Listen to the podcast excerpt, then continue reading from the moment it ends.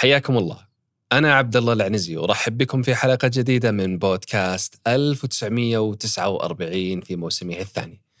هذه الحلقة استضفنا فيها الناقد والأديب الدكتور أحمد الشهري للحديث عن شعر ما قبل الإسلام. ما هي أهم السمات الفنية والجمالية لذلك الشعر؟ من هم أهم رموزة؟ من هم أهم الأسماء الشعرية البارزة في عصر ما قبل الإسلام؟ تحدثنا كذلك عن المعلقات الشعرية وهل كانت فعلا أعظم الشعر في ذلك العصر أم أن لذات الشعراء قصائد قد تكون تفوقت حتى على معلقاتهم تحدثنا عن أهمية تناول ودراسة وقراءة وبحث الشعر في عصر ما قبل الإسلام ثم في آخر الحلقة تحدثنا عن الشعر الشعبي في عصرنا الحديث وأوجه الشبه بينه وبين الشعر في عصر ما قبل الإسلام. حلقة كانت رائعة مع ضيفي الدكتور أحمد الشهري. أترككم الآن مع الحوار.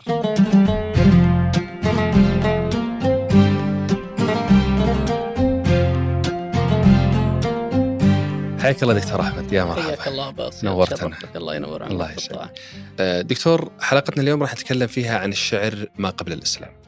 وهو مكون عظيم في حضارتنا العربية وثقافتنا العربية. ودنا نتكلم في البداية عن تلك المرحلة مرحلة ما قبل الإسلام والشعر فيها. متى بدأت ومتى انتهت حتى نؤسس لها ثم ندلف إلى بقية المحاور. في الغالب أنه يمتد إلى 200 سنة.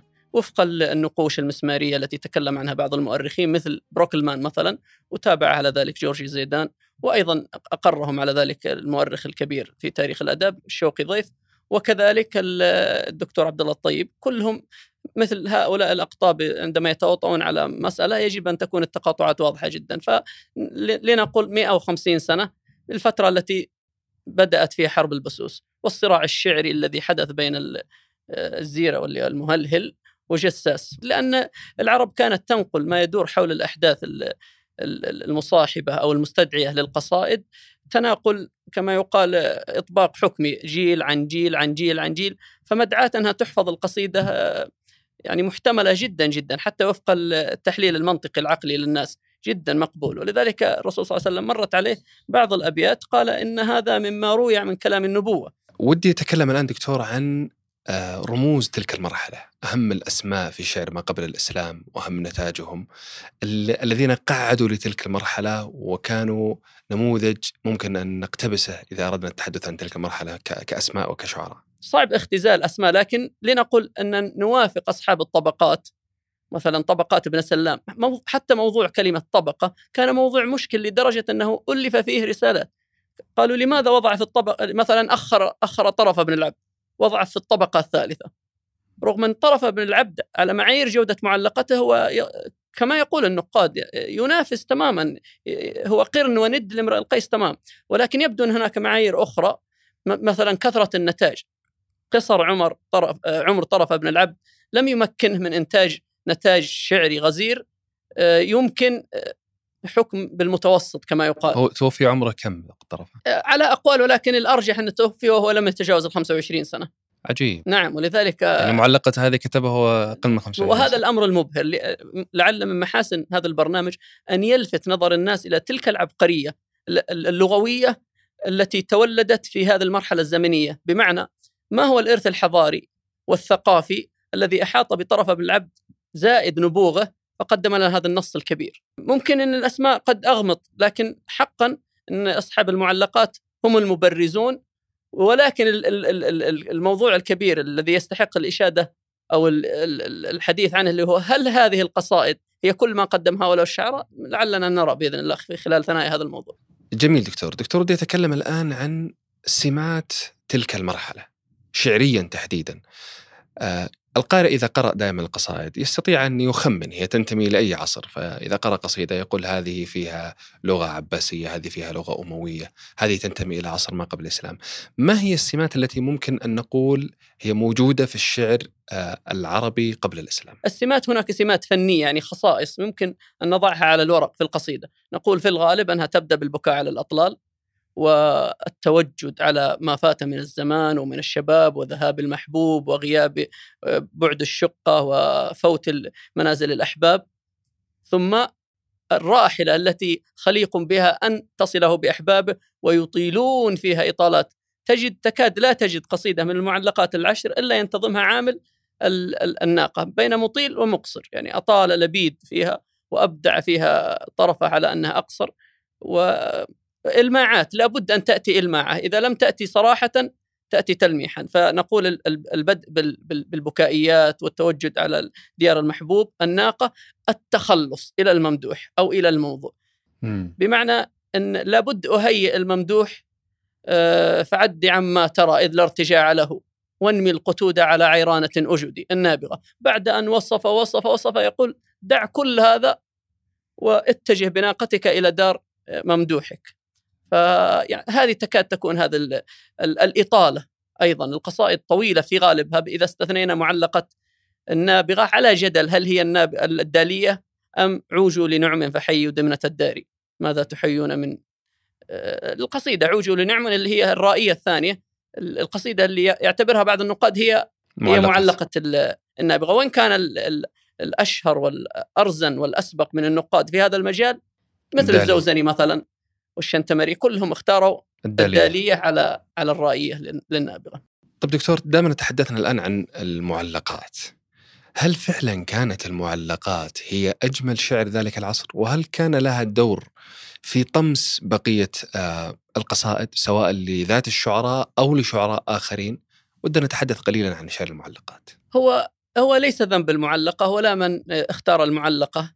آه، أن يقدمها نموذج للشعر أول شيء المعلقات كيف تم اختيارها؟ وهل فكرة أنها علقت على أستار الكعبة هذه صحيحة أم لا؟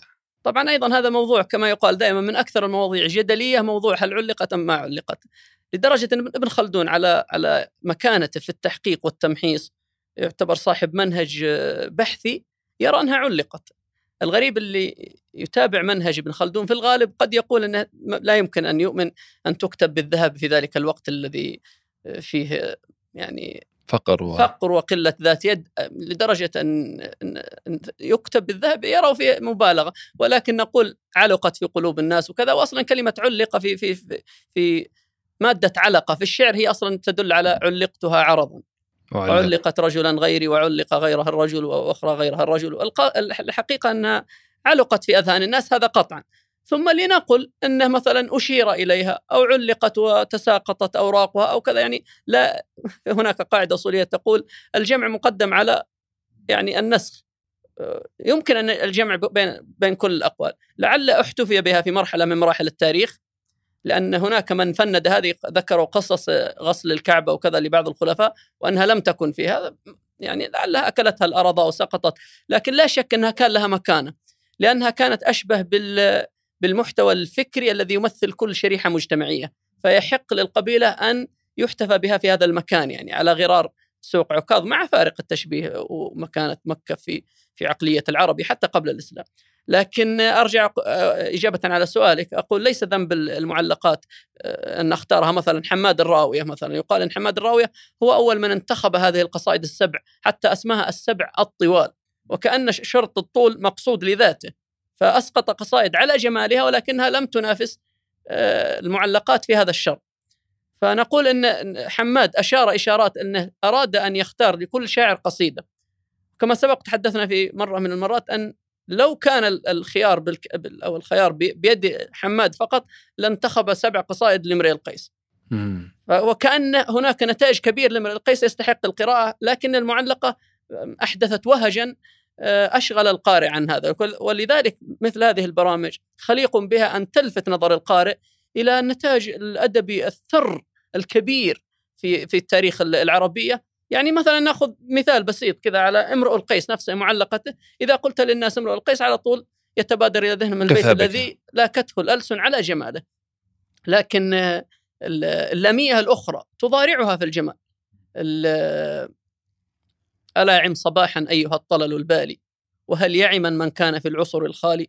وهل يعما إلا سعيد مخلد قليل الهموم ما يبيت باوجال وهل يعما من كان آخر عهده ثلاثين شهرا في ثلاثة أحوال؟ القصيدة المشهورة طويلة لقد زعمت بسباسة القوم أنني كبرت وأن لا يحسن له أمثالي.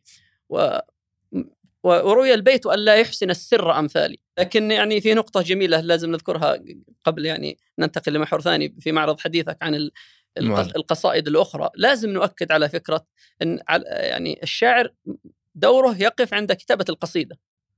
لكن لماذا كتبها؟ وما هي الأهداف التي كتبها؟ وما هي المعاني التي أدت إليها؟ هذه تداعيات أخرى لا, لا علاقة لها بالحكم الجمالي على فنية القصيدة. سؤال لعل هذا يكون في إكمال إجابة سؤالك. لماذا بعض القصائد؟ على أنها سهلة في بنائها ويسمعها المتلقي ويعرف ويعرف كل معانيها لكنها منسوب مثلا لامية السمو تعيرنا أن قليل عديدنا؟ فقلت لها إن نعم. الكرام قليل. وما ضرنا أن قليل؟ وجارنا عزيز. وجار الأكثرين ذليل. يعني وإنا لقوم لا نرى الموت سبة. إذا ما رأته عامر وسلول يقرب حب الموت آجالنا لنا وتكرهه آجالهم فتطول. وليست آه، إلى أن يقول في آخرها وما مات منا سيد حتف أنفه ولا طل منا حيث مات قتيل. وكل الأبيات اللي فيها تحس أنك لما تقرأ البيت سلس جدا جدا. طيب دكتور بقية المعلقات بقية شعراء المعلقات هل كان لهم آه، قصائد جميلة ورائعة واختفت آه، بسبب المعلقة مثل النابغة والاعشى مثلا وغيرهم؟ قصيدة معلقة زهير. آه، على على ما فيها الميمية الرائعة التي ملئت بالحكم من حتى يسمونها الناس من ومن ومن ومن ومن هاب أسباب المنايا لأنه وإن يرقى أسباب السماء بسلم ومن كان ذا فضل فيبخل بفضله على قومه يستغنى عنه. ويذمم ومن ومهما تكن عند امرئ من خليقة وإن خالها تخفى على الناس تعلم. وما ذكر فيها من محاسن الرجلين الذي اللذين أوقفا حرب داحس والغبراء. تداركتما عبسا وذبيانا بعدما تفانوا ودقوا بينهم عطر منشم قصيدة لا شك أنها جميلة وغاية في, في السمو. وهي من أفحل القصائد على جميع معانيها. ولذلك عمر الخطاب كان يقدم زهير. ولكن عمر الخطاب لأنه ناقد لم يكن يصدر أحكامه جزافا لأنه يعلم أن المتلقي إذا ما بررت له توجيهك النقدي فأنت فقط تستخدم سلطتك لفرض قناعتك عليه. قال إني أرى زهير أسبقهم لأنه لا يعاضل بين لا يعاضل بين الكلام ولا يمدح الناس إلا بما فيها. فكأنه هذه لا يعاضل هذه لمسة فنية لأنه علق على الجانب البنائي. ولا يمدح الناس اللي بما فيها لمسة دلالية. يعاضل يعني يعاضل يعني يداخل الكلام بعضه في بعض حوشية ويقدم ويؤخر. وكان يتحدث عن سلاسة قصيدة مم. زهير. وهذا فعلا عامل فني مميز لقصائد. مثلا سل القلب عن سلمى وأقصر باطله. القصيدة الجميلة التي مدح بها آه، بدر بن حذيفة بن حص آه، التي فيها أشهر أبيات في المدح في الكرم. والناس يتناقلونها وينسون أنها لزهير لأنها ليست المعلقة. هو البحر من أي النواحي أتيته فلجته المعروف والجود ساحله. تراه إذا ما جئته متهللا كأنك تعطيه الذي أنت سائله وذكر فيها أبيات غاية في, في, في, في السمو. يقول وذو خطل في القول يحسب أنه مصيب فما يلم به فهو قائل. عبأت له حلما وأكرمت غيره وأعرضت عنه وهو باد مقاتل. وأيضا هذه لو لو درس الشعر دراسة نفسية لبين الحضارة أو المكتنزات الثقافية آه، أو المتكئات الثقافية إذا صحت التسمية التي كان الشاعر يرى أن الإجماع عليه يستحق أن يشاد به. فيرى أن, فيرى أن من غاية السمو والحلم أن تعرض عن السفيه. لا أن تنتقم منه وتسحقه مثلا. وذو خطل في القول يحسب أنه مصيب فما يلم به فهو قائل. يعني عندما يتعدى عليك أنت شخص على مكانتك لا ترد عليه. ففي هذا تشجيع على سمو الأخلاق لكن أيضا فيه إشارة على أنها تلك هي الأخلاق التي بعث الرسول صلى الله عليه وسلم متمما عندما يقول إنما بعثت لأتمم مكارم الأخلاق. طيب تقرأ تجد في قصيدة امرؤ القيس وصف الغزل والتشبيب بالنساء. هذا اختزال للرؤيه الكاملة. الدراسة الشاملة للقصائد سواء المعلقات أو نماذج لشعراء مختلفين ستعطي رؤية تؤكد أن إن الحالة العربية كانت متهيئة لأمر كبير. طب جميل دكتور، ودي أتكلم الحين عن الأعشى قبل أن ننتقل للحديث عن محور آخر، هل الأعشى قصائد غطت على معلقته قبل أن ننتقل للحديث عن محور أكاديمي نوعا آه نعم الأعشى طبعا معلقة الأعشى ودع هريرة إن الركب مرتحل وهل تطيق وداعا أيها الرجل غراء فرعاء مصقول عوارضها تمشي الهوينه كما يمشي الوجه الوحل كأن مشيتها من بيت جارتها مر السحابة لا ريث ولا, ولا عجل يكاد يصرعها لولا تشددها إذا تقوم إلى جاراتها الكسل. ليست كمن يكره الجيران طلعتها ولا تراها لسر الجار تختتل. تخ... لاحظ دائما بالإضافة إلى الوصف الحسي هناك إلماعة لوصف معنوي. والدليل وهذا الدليل أن سمو الأخلاق كانت مقصودة لذاته وكانت نقطة تفاضل بين الأقران. فبعدما أمطرها بوابل من الأوصاف الحسية على عادة الشعراء أضفى إليها العامل الأخير الذي جعلها ثم رجع يستكمل الوصف الحسي هركولة فنق درم مرافقها. طبعا يطول شرحها لكن القصيدة هو يصف الشيء كأن أخمصها بالشوك منتعل. يعني إنها امرأة آه، مترفة وليست هزيلة وكذا. آه، فالقصيدة لامية الأعشى هي قصيدة فحلة على معايير الشعر ومن قال أنها أجود ما قدمه ميمون أو صناجة العرب الأعشى فهو محق لا شك. لكن إذا التفت لأحد قصائده مثلا الفائية يوم ذي قار فيها بداية أطلالية وفيها غزل وفيها يعني حديث عن هريرة محبوبته لكن عندما أتى يتحدث عن يوم ذي قار إن الأعز أبانا كان قال لنا أوصيكم بثلاث إنني تلف الجار أوصيكم بالجار إن له حق علي فأعطيه وأعترف وقاتل القوم إن القتل مكرمة إذا تلوى بكف المعصم العرف. وراح راح حتى قال أمدح بيت قالته العرب الذي فيه لو أن كل معد كان شاركنا في يوم ذي قار ما أخطاهم الشرف جميل. لاحظ هذا البيت خلد الحادثة كلها وهو فخر عظيم للعرب في يعني في في رد جبهة آه، كانت تعتبر جبهة خارجية في ذلك الوقت وكان فيه يعني آه، حروب كان فيه توثيق ل لإنجازات إذا صح إنجازات مجتمعية. دكتور ودي أتكلم عن محور الآن قد تكون تكلمت عنه نوعا ما قبل قليل ولكن نريد الآن أن نفصل فيه أكثر. نتحدث عن القيم الأخلاقية والإنسانية المبثوثة في شعر ما قبل الإسلام. آه، أو دعنا نقول القيم التي سلط الضوء آه، عليها ذلك الشعر. ما هي تلك القيم وما هي تلك الأخلاق المبثوثة في هذا الشعر؟ نعم صحيح. عندما يأتي ذكر هذا الموضوع لا يمكن إغفال البيت البيت العظيم لأبي تمام. الذي لو لم يقل أبو تمام لهذا البيت لجعله في في مصاف كبار الشعراء. ولولا خصال سنها الشعر ما درى بغاة العلا من أين تؤتى المكارم. آه من يقرأ قصيدة عنترة مثلا يعجب كيف هذا الفارس المتمرد القوي في وسط معمعة الحرب يشير إلى إلماعات عن مثلا غض النظر يعني. يعني حتى توارى جارتي مأواها. وأغض طرفي إن بدت لي جارتي حتى توارى جارتي مأواها. ويعني وروي البيت حتى تواري جارتي مأواها. أو يواري جارتي مأواها. وهو البيت الطريقة الأقوى والأفصح. يعني هي هي تمشي مختارة. لا ألزمها في قارعة الطريق أن تعجل إلى بيتها لأغض طرفي. لا. يعني متى ما يدخلها يكتنفها بيتها أنا أنظر. عدا ذلك فهذه سمة كبيرة جدا جدا تدل أن العربي كان عندها أنفة. كان عنده احترام للذمار. كان عنده احترام للمحارم كان عنده يعني مثلا قصيدة زهير التي أتينا عليها قبل قليل تتكلم عن الكرم تتكلم عن العمل العظيم الذي قام به. يعني مثلا يقول أه تعفى الكلوم بالمئين فأصبحت ينجمها من ليس فيها بمجرم. الكلوم اللي هي الجراح الديات بالمئين اللي هي مئة ناقة. تعفى الكلوم بالمئين فأصبحت ينجمها من ليس فيها بمجرم. ينجمها قوم لقوم غرامة ولم يهريقوا بينهم ملء محجم. يعني أن هناك في المجتمع شرائح مستعد أن يتحمل أخطاء غيره. يدفع هو الدية حتى لا تحصل نعم فتنة بين الناس. وجاء في الأخبار أنهم دفعوا إلى ثلاثة ألاف ناقة. م. الحارث بن عوف والهرم بن سنان.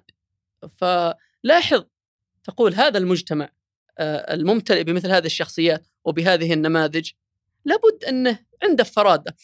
يعني أحيانا الحديث عن العزة الثقافية والعزة العروبية آه، يسحبها أحيانا بعض التوتر التوتر الأيديولوجي كما يقال. يجب أن العربي انه يفخر بعروبته. في ضمن الضوابط لأنه كان فعلا أمة مميزة. طيب دكتور في صوت الآن بدأ يظهر بشكل قوي. يقول ما الفائدة أصلا من قراءة شعر ما قبل الإسلام أو الشعر الذي بعده بقليل؟ ما الفائدة من قراءة ذلك الشعر؟ تلك أمة قد خلت. وهناك من يرى أن الشعر الحديث حتى أولى بالقراءة والاطلاع والدراسة والتمحيص والبحث من ذلك الشعر. فما الفائدة أصلا من هذا الأمر؟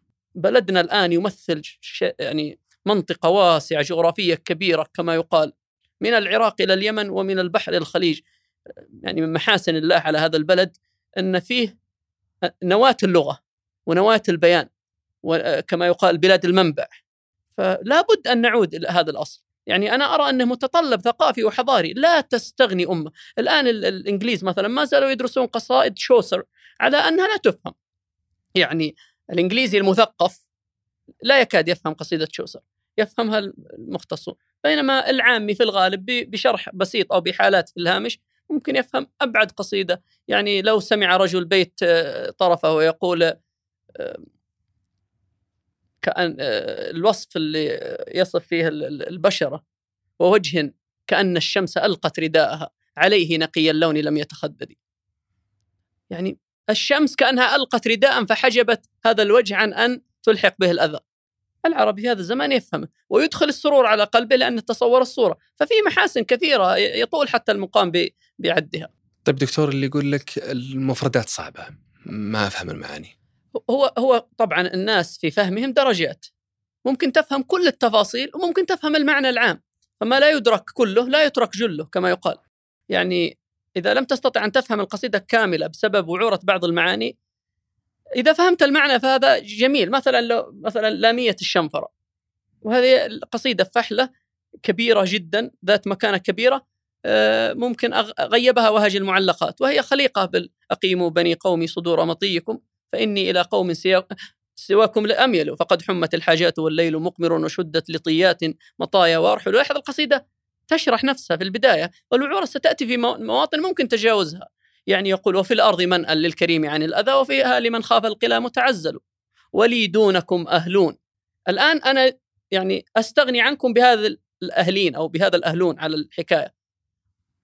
ثم تأتي المشكلة التي قلتها. سيد عملس وأرقط زهلول وعرفاء جيئل لابد أن يعمل الإنسان عقله في تحليل النص كما يفعل مع دراسة اللغة الأجنبية. أحيانا من متطلبات دراسة اللغة الأجنبية أن يسوي شيء اسمه جيسنج يعني أنت لازم تتوقع. التوقع يجعلك في عملية تفكيرية عالية. يعني قراءة الشعر من العمليات التفكيرية العالية. فالدعوة إليه هي دعوة إلى إعمال الفكر. لأنه يقول أكيد أن هذه الأشياء غريبة وليست من البشر والدليل على ذلك أنه يتعزل بها. ثم عندما تأتي تبحث وتكتشف أن الذئب والضبع مثلا و والأسد. تقول إذا هذا هذه الأشياء هي كان فيها سلوان لهذا الرجل. أنا توي اكتشفت أن عرفاء جيئل وهي الضبع مثلا. يثبت المعنى لأني أعملت عقلي لكن أبدأ وأدخل من الحواشي وأقول عرفاء ما عرفت معناها وبالتالي وعره فلماذا أقرأها؟ يعني يمكن حل هذه المشكلة بقليل من الممارسات والتبصر وأيضا استكشاف خبرات السابقين يعني التكامل الحضاري الثقافي على جميع أنشطة الحياة مطلب كبير للنهوض بالحضارات. طيب جميل دكتور ودي أتكلم عن سؤال الآن قد يكون فيه طرافه نوعا ما وهو التشابه بين الشعر الشعبي حاليا وبين شعر ما قبل الإسلام، هناك كثير من يقول أن هنالك تشابه كبير بين هذا العصر شعريا وبين ذاك العصر. ما نقاط آه، التشابه والاتفاق التي جعلت حتى هناك من يقول أن الشعر الشعبي الآن أشبه بالشعر ما قبل الإسلام من الشعر الفصيح نفسه الحديث. فما التقاطعات والتشابه بين آه، هذين الفنين؟ سؤال عظيم.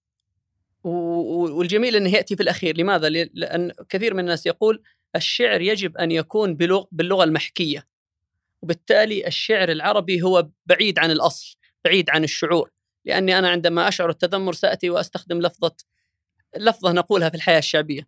فلماذا أتوقف عن إصدار الشعور الأول ثم أفكر وأستدعي الشعور البعيد؟ لكن هذا لا يحدث مع الشاعر الحقيقي. ناخذ مثال البيت اللي ذكرته قبل قليل وجه كأن الشمس ألقت رداءها عليه نقي اللون لم يتخدد كنت في حديث مع ناقد كبير آه، في هو لا يرى أبدا أن الشعر الشعبي فيه جمال. ويقول من يعني ضياع الوقت أن تقرأ الشعر الشعبي. فقلت الآن سأتيك سأتي لك ببيت طرفه وسأتي لك بيت سعد بن جدلان في نفس المضمون. يقول بياض وجهه يغلب أكثر حمارة يشبه غضب محشومة دمها حار. بيض وجهه يغلب أكثر حمارة يشبه غضب محشومة دمها حار. أي يا دكتور أجمل هذا وأعمق في الصورة وأي هذا البيت الجميل؟ ضحك كذا قال أعيد البيت لكنه عنده تعصب شيء قال كيف لو قاله بالعربي؟ الحاصل يعني بالمختصر أن في الشعر الشعبي جمال خليق بال... بأن نعزز محاسنه وبأن ندعو إلى التخلص من التراكيب المترهلة والإطالة والإسفاف يعني عندنا شيء حسن لماذا لا نجعله أحسن؟ لكن نأتي ونقول الشعر ليس حسن وافعلوا ما شئتم هذا يعني ليس دور الناقد وليس دور المنابر الحضارية. في مسألة آه، آه، عمود الشعر كأنه أصبح في عمود شعر في الشعر الشعبي شبيه بعمود الشعر في الشعر الفصيح. نعم صحيح. كأن دائما الحضارة أو عجلة الحضارة تدير نفسها. يمشي التاريخ إلى مرحلة معينة تجد أنه يتوقف ثم ولذلك جاء في خطبة الوداع أن الزمان استدار على ما كان. يعني كأن الزمن سبحان الله دورة جيولوجية ودورة حضارية ودورة إثنية ودورة عرقية يعني أشياء عجيبة في تكرار الحضارة. والعاقل والنزيه والنبيه خليق بأن يستفيد من هذه المحاسن فيدفع حضارته لأن العمر قصير. الحضارة الإنسان لابد أن يدرك يعني البشرية تنتج نتاجا معرفيا لو كتب على الورق لأصبح يوميا أكبر من الهرم الأكبر. فبالتالي لا يمكن مواكبته إلا من خلال توثيق الجماليات فيه والمحاسن من خلال نماذج خالدة من ضمنها الشعر. القصيدة الشعبية نعم بدأت يعني بدأت تستدعي تجربة الراحلة ولكن بالسيارة. يا راكب اللي تقولي كفكف شناقه حواف قوم على مهجاد همناوي. أبيض خطوط الوكالة فيه لهاقة إلى اعترض كأنها تنعومة الناوي. هذا بيت البن جدلة. وفيه يدخل الوجدانيات على السيارة يقول الليل ومخافة الهوجوت وانداقة ونفس المحرك تقول قرايه مداوي صورة جميلة في وصف قوة هذا المحرك الذي ينفث ينفث الصوت نفثا كما ينفث الراقي. تستدعي الصورة يا الله؟ ما هذه السيارة الثابتة على وعورة الطريق؟ فكأنك ترجع بالمشهد لامرؤ القيس وهو يصف مكرم مثر مقبل مدبر معا كجلمود صخر. حتى وصل من عين. ترى تكرار هذا البيت يعني أمل الناس عن التأمل في صورته. هو يقول مكرم مفرم مقبل مدبر معا أربع مشاهد حركية متقلبة ثم في الأخير قال كجلمود صخر حتى وصل من علي. هل لاحظت المفارقة فيها؟ أن هناك حركية صاخبة لكنه هو في الحقيقة هو دفعة واحدة. لأن الصخر المنحدر من علي لا يمكن يكر ويفر ويرجع. هو الصخر ينحدر دفعة واحدة. لكنه أراد أن يضفي على جواده حركية لا يعني هو أسرع وأقوى لأن الحجر أو الجلمود الصخر غاية ما يفعل أن ينحدر تحت الأرض. لكن هذا كر وفر وفعل هذه الأشياء كلها وهو في قوة اندفاعه وصلابته كأنه جلمود صخر أنا ما ودي أكثر الشعر من جدلا لكن مثلا نقول نموذج آخر. يعني فلاح القرقاح الشاعر المعروف يقول راكب اللي ما تخيرته ولا أبغي غيره. يعني أنا لم أختره لكن جميل أنه ما أنا لا أريد غيره. وكأني محظوظ أن اتى لي هذا الشيء. راكب اللي ما تخيرته ولا أبغي غيره تقصر المنوى عنه والله تعالى جابه. أفجح يوم يتحلاه النظر ويديره درة مكنونة من بابه إلى بابه إلى أن يصف فيه بيت عن سرعته يقول ما يقر الشوف بس طبه ولا بسبيره طلقة اللي صوت ترباسة تفك أخشابه يعني وكأنه بندقية قوية جدا إذا انطلقت ممكن تفك الخش... مؤخرة البندقية أو يعني صورة في غاية الجمال يقول إن قصدت بهالبلد غديت راعي ديرة وإن بجت بهالفلا فلعت كبد ترابه إذا ذهبت به إلى البلد الناس يحتفون بي وكأني من أهل البلد لفخامة هذا الموتر أو هذه السيارة.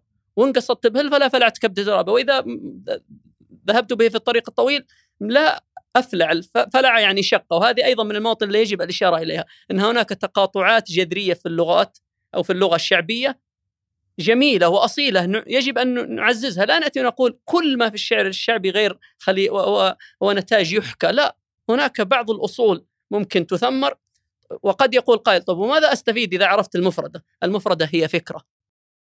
المفردة هي فكرة والفكرة هي حضارة يعني تجمع الأفكار هو الحضارة، نتاجنا الف... لماذا اللغة العربية استطاعت أن تصمد على مدى التاريخ اللغة العربية؟ لأنها متشبثة بإرث لغوي. يعني كأن الله أراد أن يميز هذه الأمة من من خلال وضع آه، معجزتها الخالدة الإرث اللغوي وبالتالي كل ما يحوم حول مسألة اللغة هو ليس مسألة ترف فكري بل هو ضرورة إنسانية وحضارية رائع رائع يا دكتور. أنا مود إنك آه، تقف يعني حديث مسلسل ورائع جدا. أنا سعيد. حلقة كانت رائعة وشكرا لك لحضورك دكتور. الله يرضى عنك سعيد. بك نراك إن شاء الله في مرات قادمه أكرمك ربي يا دكتور.